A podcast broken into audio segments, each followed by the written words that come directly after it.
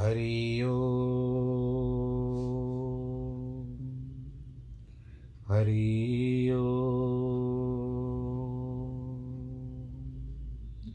हरि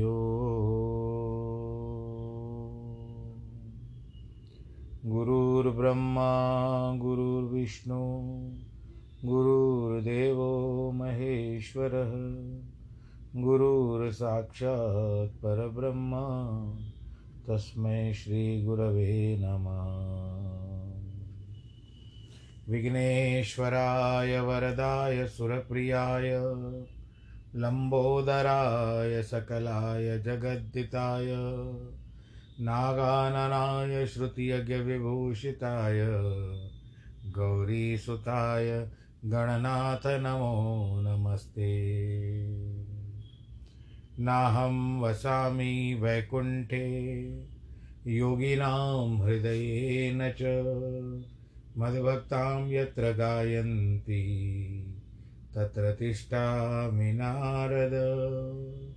जिस घर में हो आरती, चरण कमल चितलाय तहाँ हरि वासा करे, ज्योत अनंत जगाए। जहाँ भक्त कीर्तन करे, बहे प्रेम दरिया। तहाँ हरि श्रवण करे, सत्यलोक से आए। सब कुछ दीना आपने, भेंट करूँ क्या नाथ? नमस्कार की भेंट लो, जोड़ू मैं दोनों हाथ। जोड़ू मैं दोनों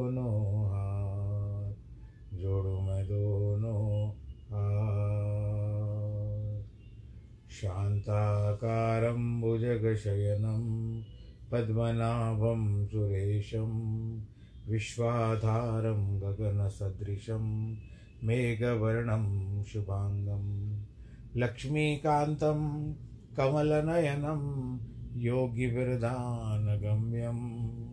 वंदे विष्णुं भवभयहरं, सर्वलोकैकनाथं,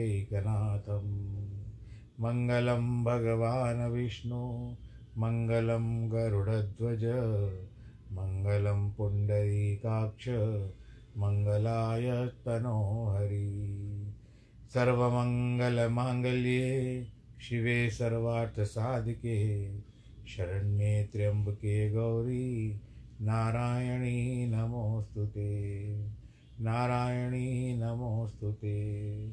नारायणी नमोऽस्तु ते। श्रीकृष्णगोविन्द हरे मुरारे, हे नाथ नारायण वासुदेव। श्रीकृष्णगोविन्द हरे मुरारे, हे नाथ नारायण वासुदेव। हे नाथ नारायण वासुदेव। श्रीनाथ नारायण वासुदेव। हे नाथ नारायण वासुदेव श्रीनाथ नारायण वासुदेव श्रीकृष्ण हरे मुरारे श्रीकृष्ण गोविन्द हरे मुरारे, हे नाथ नारायण वासुदेव हे नाथ नारायण वासुदेव हे नाथ नारायण वासुदेव नारायणं नमस्कृत्यं नरं चैव नरोत्तमं। देवीं सरस्वतीं व्यास ततो जयमुदीरयेत् कृष्णाय वासुदेवाय, हरे परमात्मने, प्रणतक्लेशनाशाय, गोविन्दाय नमो नमः। सच्चिदानन्दरूपाय, विश्वोत्पत्त्यादिहेतवे, तापत्रयविनाशाय श्रीकृष्णाय वयं नुमः। यं प्रव्रजन्तमनुपे तमपेतकृत्यं द्वैपायनो विरह कातर आजुहावः। पुत्रेति तन्मयतया तर्वो विनेदुस्तं सर्वभूतहृदयं। मुनिमानतोऽस्मि मुनिमानतोऽस्मि मुनिमानतोऽस्मि। बोलो श्री कृष्ण कन्हैया लाल की जय। श्रीमद् भागवत महापुराण की जय। प्रिय भक्तजनों, आइए भगवान श्री कृष्ण के उन पावन चरणों को प्रणाम करते हुए श्रीमद् भागवत कथा को आग विस्तार से फिर आगे बढ़ाएँ। इस समय हम जिस प्रसंग में हैं, वो है रास। भगवान श्री कृष्ण गोपियों के संग रास कर रहे हैं। अब गोपियों और नृत्य करते करते, रास करते करते अचानक उनको अभिमान का भाव आ गया। अंतर्हिते भगवती सहस्रैव वजांगना अंतप्यस्तमचक्षाणाम करिण्य एव पुयूतपम गोपियों की दृष्टि में श्री कृष्ण अंतर्हित हो गए। भगवान दो तरह से हित करते हैं। एक बर हित, हो बर ही हित। होकर अर्थात बाहर बाहर प्रकट होकर करते हैं और दूसरे अंतर्हित, अर्थात छिप कर कल्याण करते हैं। या अंतर्हित का अर्थ अंतर ध्यान हो गए जब श्री कृष्ण अंतर ध्यान हो गए तो गोपियों को बड़ी व्याकुलता हुई। उनका चित्त, गति, अनुराग, स्मित, विभ्रम, इच्छित आदि के द्वारा पहले से गया हुआ था। अब वे तदात्मक होकर श्री कृष्णमय हो गई। इधर उधर गाती हुई डोलने लगी। आकाश के समान व्याप्त पुरुषों के संबंध में वृक्ष वनस्पतियों से पूछने लगी कि वृक्षो, दृष्टो व कंचित अश्वत प्लक्ष नग्रोध नो मन वे एक एक वृक्ष से क्या क्या प्रश्न करती है। इसका अलग अलग वर्णन है। उन्होंने कहा, हे अश्वत्थ, यानी पीपल, तुम तो स्वयं भगवत स्वरूप हो। अश्वत्थ स्वर वृक्षाणाम भगवत गीता में भी आया है। हे प्लक्ष यानी पलाश, तुम तो ब्रह्मा जी के वृक्ष हो। परोक्ष को ही भी पलक्ष बोलते हैं, जिसका अर्थ है कि जिसकी बड़ी बड़ी आँखें हो। हे न्यग्रोध, जो तुम्हें, तुम्हारे नीचे आता है, उसकी जो तुम थोड़ी देर के लिए रोक लेते हो, यह तुम्हारा स्वभाव है। न्यग्रोध, माने तो इसके नीचे आ जाए, थोड़ी देर के लिए रोक ले, रोकने वाला कहे, क्या बढ़िया छाया है, क्या सुंदर पत्ते हैं। अथवा रोध माने जटा, जो न्यग्र माने नीचे फैलती है, उस न्यग्रोध को हम लोग बरगद का पेड़ कहते हैं या बड़ का पेड़ कहते हैं। बोलो, शंकर, भगवान की जय। क्योंकि पीपल में, पलाश में और बरगद में, पीपल में जो होता है, भगवान विष्णु का जी का निवास होता है। पलाश में आपको याद होगा कि बहुत समय पहले जो पतरोली होती थी जिसमें लंगर वगैरह, प्रसाद बांटा जाता था बहुत पुराने समय में। वो लकड़ियों के साथ लगाई हुई होती, बनाई हुई होती थी और पत्ते सूखे हुए रहते थे। और कुछ वर्ष तो हम लोग हैदराबाद की बात जहाँ तक बात करें, वहाँ पर ये बात देखने में आती है कि उनमें जब हम फूल लेने जाते थे पहले समय में, आजकल तो ये प्लास्टिक का चलन हो चुका है, उस समय में वो हमको फूल जो देते थे वो सूखे पलाश पलाश के पत्ते में देते थे, बहुत बड़ा पत्ता होता था। फिर वो जब सूख जाता था तो उसकी पतरोली बना देते थे। हम लोग नहीं बनाते थे, अर्थ ये है कि बाज़ार में जो मिलती है, अभी भी मिलती है वो ऐसी पतरोली। आप बाज़ार में जब भी जाओ, सूखी पतरोली की आप एक गोलाकार पतरोली जो होती है, जिसमें प्रसाद इत्यादि या लंगर या प्रसाद बांटा जाता है।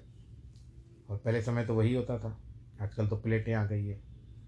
और विशेष प्लेटें आ गई हैं, जिसमें भोजन परोसा जाता है, खाना दिया जाता है। मतलब है कि देख तेरे संसार की हालत क्या हो गई भगवान।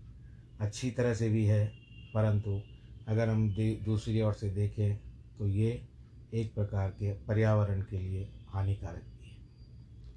चलो, जो प्रभु की इच्छा, हम तो केवल कथा में मग्न रहते हैं। तो बड़ में भगवान शंकर जी का निवास है। अब जिस तरह से हम एक प्रकार की कहते हैं कि जिस तरह भगवान शंकर जी की जटाएँ नीचे की ओर रहती है, वैसे बरगद के पेड़ की जटाएँ भी नीचे होती है। नग्र का मर्द अर्थ जो नग्र जो बोलते हैं, नीचे की ओर रोध का मतलब जटा। तो इसके लिए इस बड़ को कहते हैं, और उसको पलाश जो होता है वो, पलाश, पलप्लक्ष। गोपियान वृक्षों को कहते हो कि कृष्ण हमारा मन चुरा कर चले गए, बताओ कहाँ हैं। इस तरह गोपियाँ व्याकुल हो गई। श्री कृष्ण की लीला का अनुकरण करने लगी। कोई पूतना बन गई, कोई नन्ना सा बालक बन करके चलने लगी, कोई रामकृष्ण की तरह मुद्रा बनाकर बुलाने लगी, अरे कोई क्या करती, सब लीलाएँ करने लगी, कोई यशोदा मैया बनती है, कोई गोपी माखन चुराती है। जब कोई निर्विशेष अवस्था बोलता है, तब तो भेद की गुंजाइश नहीं रहती। अपने को चाहे ब्रह्म बोलो चाहे ब्रह्मा का दादा बोलो या निर्विशेष है, वहाँ भेद का अस्तित्व नहीं होता। किंतु यहाँ कोई सविशेष बोलता है कि मैं वही हूँ तो वैसा ही सिर, वैसा ही हाथ, वैसे ही आँख, वैसे ही पाँव, वैसे ही मुँह, वैसे ही माँ, वैसे ही बाप कहाँ से होगा? इसीलिए तो भावावेश में विरहावेश अथवा मिलनावेश में बोला जाता है। वह आवेश ही होता है। वास्तविक अनुभव नहीं होता कुछ लोग अपने को कृष्ण बताते हैं, राधा बताते हैं, कहते हैं, हम ही सब कुछ हैं। सगुण के साथ जो संबंध होता है, वो भावनात्मक होता है। और निर्गुण के साथ जो एक होता है, वो बोधात्मक है। ये परमार्थ वस्तु सत्ता से ऐक्य होता है। इसके लिए गोपी कहती है कि मैं कृष्ण हूँ। देखो कैसे मधुर मधुर चलती हूँ। कृष्णो हम पश्यत गतिम। दूसरी गोपी ने कड़ कपड़ों का गोवर्धन पर्वत बना लिया और बोली, आ जाओ इसके नीचे। तीसरी गोपी ने एक गोपी के सिर पर पाँव रख दिया, बोली, अरे, ओ कालिए, भाग जा यहाँ से। चौथी गोपी ने कहा, तुम सब अपने, अपनी आँख आँख बंद कर लो, हम इस आग को पी लेते हैं। पांचवी गोपी ने एक गोपी को उखल बना लिया और उसमें कृष्ण बनी गोपी को बाँध दिया। इस प्रकार गोपियाँ श्री कृष्ण की लीला में इतनी तन्मय हो गई कि शुद्ध बुद्ध भूल गई देखो, यहाँ एक शिक्षा दी हुई है कि वह यह है कि यदि मनुष्य भगवान का विरह अवेश न सतावे तो वह केवल भगवान को मानने मात्र से आस्तिक नहीं हो जाता, जिसके मन में ईश्वर के संयोग की भावना से सुख होता है, वियोग की भावना से दुख होता है। अब जिस तरह से हमारे बच्चे जो होते हैं, गणपति जी अभी जो वर्तमान में गणपति का उत्सव चल रहा था। सबके घर में गणपति आए, विराजमान हुए। वैसे तो है, परंतु भाद्रपद शुक्ल चतुर्थी का जो गणपति आता है, वो विशेष रूप, एक विशेष ही उत्सव है उसका, जिसको सब हर्षोल्लास के साथ मनाते हैं। गणपति जी को बिठाते हैं, धूमधाम से उसका श्रृंगार करते हैं। तो इस तरह से, और फिर उन छोटे बच्चों का छोड़ा कई बच्चों का मोह पड़ जाता है उसमें। तो फिर क्या होता है कि वो अंत दिन आखिरी दिन जो होता है, वो गणपति को ले जाने नहीं देते। कहते, नहीं, हम इनकी पूजा करेंगे।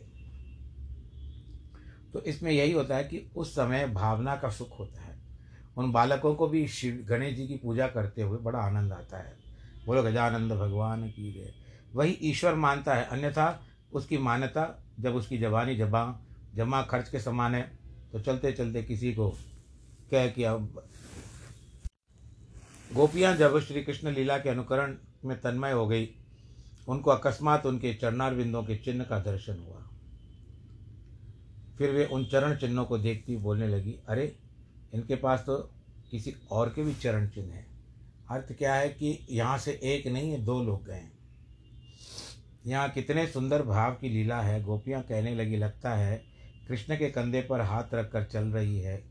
हाय हाय इसको, जिसको कृष्ण अपने साथ ले गए हैं। तो कितनी भाग्यशालिनी है।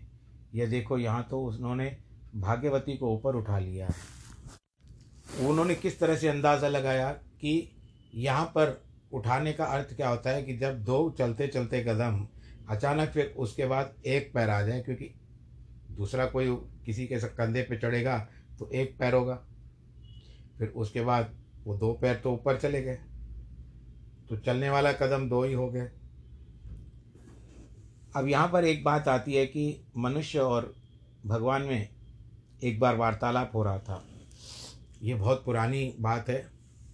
इसको विचार में लिया गया है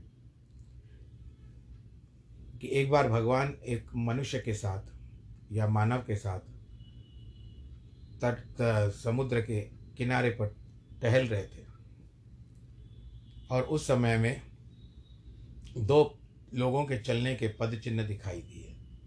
मानव को। मानव को थोड़ी कुतूहलता हुई। कहते प्रभु, ये किस तरह से है? ये दो लोगों के चलने के चिन्ह, चरण चिन्ह कैसे हैं? कहते हैं कि देखो, ये एक मेरे चरण चिन्ह हैं, जहाँ मैं चल रहा हूँ, और दूसरे तुम्हारे हैं, यानी एक मनुष्य के होते हैं। कहते अच्छा ऐसा कहते हुए अनुसरण करता रह, करते रहे। थोड़ी देर चलने के बाद, वो दो जो चरण चिन्ह थे रास्ते में चलते जा रहे थे, वो अचानक परिवर्तित हो गए। वहाँ पर केवल एक के ही चरण चिन्ह दिखाई देने लगे। तो मनुष्य के मन में फिर वो भाव आ गया। कहते, प्रभु, इतनी दूर तक तो दो चरण चिन्ह का हमने देखा, चिन्हों को देखा, परंतु यहाँ पर आकर के वो चरण चरण चिन्ह अकेले पड़ गए। इसका क्या अर्थ हो सकता है? तो भगवान ने कहा कि यहाँ पर चरण चिन्ह वाला बहुत जो एक चरण चिन्ह है, वो बहुत तकलीफ़ में है। इसके लिए चल रहा है वो। कहते इस अच्छा प्रभु तो यही हुआ कि जब दुख आता है, वो यानी आप दुख आता है, सुख आता है, उस समय क्या आप भी साथ नहीं देते। चलने वाला अकेला चलता है। तो भगवान ने उसको उत्तर दिया मुस्कुरा करके कि ये जो तुम कह रहे हो कि चलन, चरण चिन्ह किसके हैं? ये चरण चिन्ह तुम्हारे नहीं हैं। ये चरण चिन्ह मेरे हैं। क्योंकि जब मेरे भक्त के ऊपर आपदा आती है तो मैं उसको अपने कंधों पे चढ़ा करके स्वयं अकेला चढ़ता हूँ। बोलो, कृष्ण कन्हैया, लाल की जय। ऐसा विश्वास भक्तों के मन में होना चाहिए प्रभु के प्रति। सुख दुख तो सबके साथ लगे हुए हैं। किसके साथ सुख दुख नहीं है? क्यों सब आज क्या बड़े बड़े जो साहूकार हैं, करोड़पति हैं, अरबपति हैं, क्या उनको कोई दुख नहीं है? और ऐसा भी होता है कि कई होटल चलाने वाले, आप कुछ बुरा मत मानिएगा, कोई भी होटल चलाने वाला। क्या उनके घर में, या उनके घर में कोई दुख नहीं है। कोई भी बड़ी बड़ी नाव जहाज़ चलाने वाले, क्या वे दुखी नहीं है? जो जहाज़ खरीदते हैं, क्या वे दुखी नहीं है? तो नानक दुखिया सब संसार। तो दुखी तो संसार में सभी लोग हैं। कोई अपने शरीर से है, कोई मन से है, कोई धन से है। किसी न किसी के प्रभाव के अभाव से है। किसी को प्रभाव है, किसी को अभाव है, किसी का स्वभाव है। तो ये सब बारी, सारी बातें हम उसको एक गिनती में ले लें तो ये सारी बातें आती है। तो यहाँ पर जो बात आती है कि जब वो गोपी, आपको इसका वर्णन भी बताएँगे कि गोपी जो है, वो इसके कंधे पे चढ़ रही है काना के कंधे पे चढ़ रही है। तो यहाँ पर एक पैर हो गया और उसके बाद फिर जब आगे चल रहे हैं तो दूसरा पैर, जो दूसरे चरण चिन्ह है, वो गायब है। और इसके यहाँ कुछ कुछ फूल भी चुने हैं। यहाँ देखो उन्होंने उसके बाल भी संवारे हैं। यहाँ उसके साथ बैठे हैं और यहाँ विहार किया है। इस प्रकार गोपियाँ मन में जो जो भाव आते हैं उनको प्रकट करती जाती अब हम लोग भी ऐसा ही होता है कि कुछ किसी नतीजे पर पहुँचना होता है तो उस समय में अच्छा ऐसे या, या सब लोग अपना अपना अनुमान बताते हैं ना ऐसे हुआ होगा, वैसे हुआ होगा, इस तरह से कैसे हुआ होगा, किसी को पता नहीं है। लेकिन सब अपना अपना अनुमान निकाल करके एक निर्णय पर पहुँचने की चेष्टा करते हैं कि कामिनाम दर्शन्य दैत्य स्त्री नाम चैव दुरात्म नाम कहा गया है कि जो कामी होता है, उसको दीन होना पड़ता है। जब स्त्री जान जाती है कि आदमी अपने वश में हो गया है, तब वह उसको प्रेम करती है। यह बात दिखाते हुए गोपियाँ आगे चली। उन्होंने देखा कि आगे जाने पर गोपियाँ यही काम करती है। गोपी ने भी यही काम किया है। श्री राधा रानी के भक्त कहते हैं कि प्रिया जी के मन में एक बात आई कि हम दोनों तो खूब आनंद लूट रहे हैं, कोई देखने वाला नहीं है, इसलिए ऐसा चाहिए कि जो इस आनंद को देखकर इसका रसास्वादन कर सके। श्री कृष्ण इस बात को समझ गए। उन्होंने सोचा, देखो, ये है हमारे पास, परंतु ध्यान कर रही है दूसरी गोपियों का। अब साथ की इस गोपी का कोई ना कोई तो नाम रखना ही होगा। चाहे उपनिषद दृष्टि से गांधारवी नाम रखो अथवा चाहे राधा बोलो। इसको, उनको इस बात का अभिमान है कि कृष्ण हमारे बाल संवार रहे हैं। बोले कि अब तो हमसे नहीं चला जाता। कृष्ण ने कहा, देवी, हम तो समदर्शी हैं। आपके मन में जो विषमता है, उसके अनुसार हमको मंत्र बता दीजिए। इस पर वे बोली कि, आपका जहाँ मन हो, वहाँ ले चलिए। श्याम सुंदर बोले अच्छा हमारे कंधे पर चढ़ो। और उस समय वे अंतर ध्यान हो गए। कृष्ण यदि इस गोपी के साथ इसी अवस्था में दूसरी गोपियों से मिलते तो उन्हें ईर्ष्या द्वेष उदय होता। इसीलिए उन्होंने अपना वियोग करके इनको भी अब सबके समान कर दिया। ईर्ष्या द्वेष कोई शंका नहीं रहती है। जब श्री कृष्ण के बिना ये श्रीमती जी भी बड़ी दुखी हुई, बोल पड़ी या नाथ रमण प्रेष्ठ क्रासी काशी महाभुज, दास सते कृपाणया ये सखे दर्शय सन्निधम। हे नाथ, वो बोलते समय उनका मालूम पड़ता, कृष्ण आ गए, बोली हरमन तुम किसी दूसरी गोपी के साथ चले गए? जब मालूम हुआ कृष्ण जा रहे हैं तो बोली, नहीं नहीं, श्रेष्ठ प्रेष्ठ तुम तो बड़े प्यारे हो। कृष्ण बोले, तुम तो हमारे आने पर आक्षेप करती हो। बोली अच्छा मत जाओ। तुम्हारे हाथ बड़े लंबे हैं, यहाँ हो सकती, पकड़ लो। धीरे धीरे चलो। मैं तो तुम्हारी दासी हूँ, कृपणा हूँ, यानी थोड़ी कंजूस हूँ, अपना स्वार्थ रखती हूँ। सखे मुझे अपना सानिध्य दर्शन कराओ। ऐसे बताई गई है बात। अन्य गोपियाँ भावावेश में ढूंढती ढूंढती अपनी इस सखी के पास पहुँच गई। उसकी अवस्था देखकर उनको बड़ा आश्चर्य हुआ। इसके साथ सब मिलकर श्री कृष्ण को ढूँढने के लिए वन में गई। वहाँ वहाँ भी जहाँ वहाँ देखा, कुछ नहीं दिखाई देता। अंधकार ही अंधकार है। और कितना ढूंढती एक तो आपको पता है कि रात्रि काल था। भगवान कृष्ण की अनुकंपा के कारण ये चल पा रही थी। नहीं तो स्त्री जात या कोई भी ऐसी आधी रात के समय इतना वन में कोई भी नहीं जा सकता। आज तो ठीक है, हमारे पास सारे साधन हैं। सर्च लाइट होती है, टॉर्च होती है। लेकर के चलना पड़ता है कि कहीं कोई रास्ते में जीव जंतु आ जाए। चलो ठीक है, भगवान कृष्ण की कृपा से उस समय कोई डाका वगैरह नहीं हुआ होगा। परंतु फिर भी एक बात होती है कि कोई जीव जंतु आ गया, कोई सर्प इत्यादि आ जाए तो इसमें तो कुछ बातें हो ही जाती है। परंतु भगवान श्री कृष्ण की अनुकंपा के कारण इनको किसी भी बात की कोई चिंता नहीं थी, वे केवल सीधे सीधे सीधे सीधे चलती जा रही थी। बोलो कृष्ण का नया लाल की है तो हम अब इस बात पर हैं।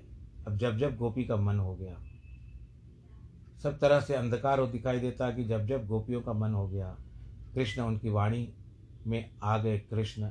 चेष्टा हो गई कृष्ण आत्मा हो गया कृष्ण शरीर का तो सब अपने आप को कृष्ण ही समझती है। भगवान श्री कृष्ण का गान करने लगी। वे अपने आप को भूल गई। वह यह भी भूल गई कि घर द्वार लौटना है। उनके शरीर, उनका शरीर गोपी का है। भावावेश में वे चलती तो जा रही है। परंतु घर भी तो लौटना है।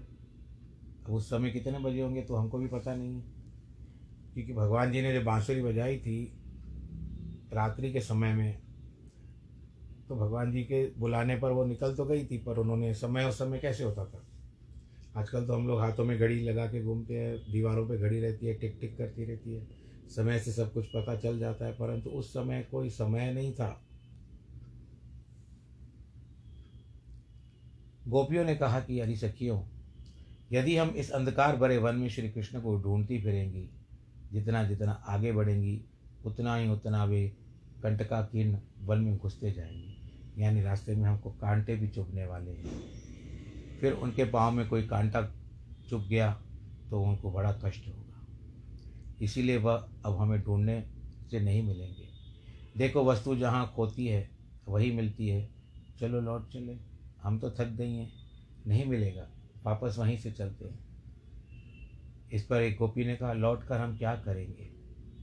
तुम लोग क्या बात भूल गई कि जब हम कभी दही दूध लेकर वन में जाते, समय अपना पानी भरते, समय गाने लगती है, तब ये हमारे पीछे पीछे लगे ढोलते रहते हैं। इसीलिए आओ, हम लोग यमुना जी के तट पर चले, वहाँ बैठकर गाएँ।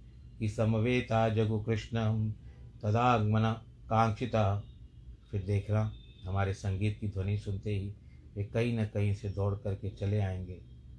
क्योंकि उनकी प्रतिज्ञा है कि मद भक्ता यत्र गायत्री गायत्री, गायंती तत्र तिष्ठामी नारद। नारद जी ने इस प्रकार से पूछा था, भगवान जी, आप कहाँ पर रहते हो? किस स्थान पर रहते हो? तो नारद जी को बताया था भगवान ने कि ना हम वसामी वैकुंठे। योगिनाम हृदय न च मदभक्ताम यत्र गायंती तत्र तिष्ठामी नारद। अर्थ क्या है कि न मैं वैकुंठ में रहता हूँ, न गोपियों के, न मैं ऋषियों के हृदय में रहता हूँ। मेरे भक्त जहाँ पर मेरा गायन करते हैं। इस समय जिस तरह से मैं कह रहा हूँ तो भगवान जी मेरे साथ भी हैं। और अब जब आप सुनोगे तो आप गायन करोगे भगवान श्री कृष्ण का तो उस समय भगवान आपके साथ भी होंगे। है तो देखो तो भगवान भक्तों का गायन सुनने के लिए बैठे नहीं हैं। वे खड़े होकर के सुनते हैं। और तत्र तिष्ठामी नारद इस तरह से ये सारी बात आती है। बोलो, कृष्ण कन्हैया, लाल की है अब हम इस बात पर विचार करते हैं कि आपने तो इस प्रसंग को मैं पूरा करने से पहले इस पर मैंने एक गीत बनाया है भगवान श्री कृष्ण का, कि किस तरह से गोपियाँ भगवान श्री कृष्ण को ढूंढती है और वो आखिर में भगवान जी के साथ क्या क्या बर्ताव करती है दुखी होकर के इस स्वर में किस तरह से गाती है, वो मैं आज आपके समक्ष रखता हूँ। हो सकता है कि मैंने पहले भी ये भजन गाया हो, परंतु ये मेरा स्वयं का निर्मित किया हुआ ये भगवान श्री नारायण की कृपा है, उनके आशीर्वाद से ये सब कुछ कर पाता हूँ। तो आइए, आज हम गोपियों के रूप में भगवान श्री कृष्ण से ये प्रार्थना कर रहे हैं, क्योंकि अभी भी गोपियों के लिए अंतर ध्यान है। हम भी अपने आप को थोड़ी देर के लिए गोपी समझें और भगवान जी से क्या प्रार्थना करती है गोपियाँ, वो इस भजन में बताया जाता है। तेरी राह में आँखें बिछाई, अब तो आ जा तू कनाई। तेरी राह में आँखें बिछाई, अब तो आ जा तू कनाई। तू तो ब्रज के मन में बसा कन्हैया आ जाना अब तरसा कन्हैया।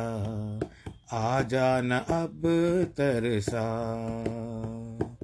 तेरी राह में आँखें बिछाई, अब तो आजा तू कनाई।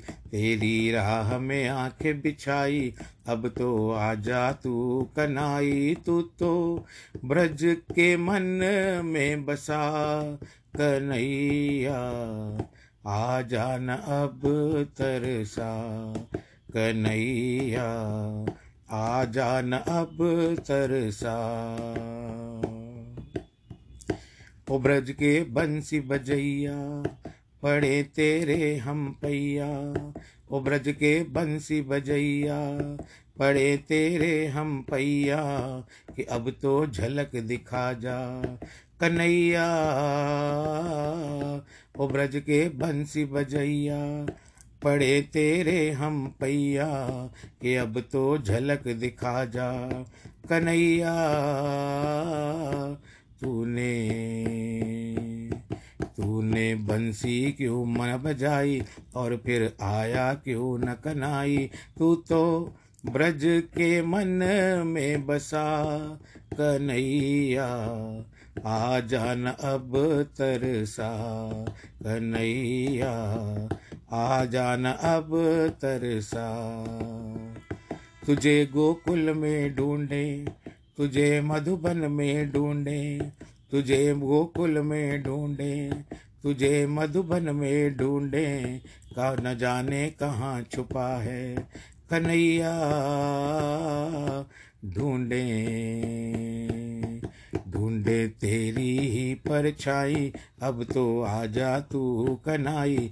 ढूंढे तेरी ही परछाई, अब तो आजा तू कनाई। तू तो ब्रज के मन में बसा कन्हैया, आ जान अब तरसा कन्हैया, आ जान अब तरसा। तेरी राह में आँखें बिछाई, अब तो आ जा तू कनाई। तू तो ब्रज के मन में बसा कन्हैया, आ जाना अब तरसा कन्हैया, आ जाना अब तरसा कन्हैया, आ जाना अब तरसा। बोलो कृष्ण कन्हैया, लाल की जय। गोपी वल्लभ कुमार की जय।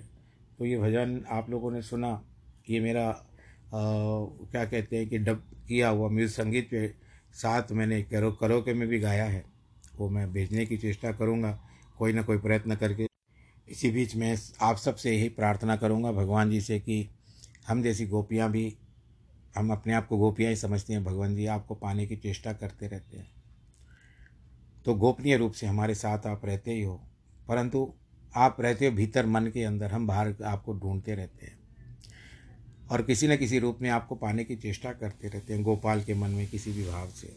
तो सबके समर हृदय में समा जाओ, सबके आनंद, सबको आनंदित करो, प्रफुल्लित करो, खुश रखो कोरोना से भी बचाव करो, यही प्रभु आपसे प्रार्थना है। आज जिनके वैवाहिक वर्षगांठ है, जन्मदिन है, उनको बहुत बहुत बधाई। सर्वे भवंतु सुखिना सर्वे संतु निरामया, सर्वे भद्राणी पश्यंतु माँ कश्चित दुख भाग भवेत्। नमो नारायण।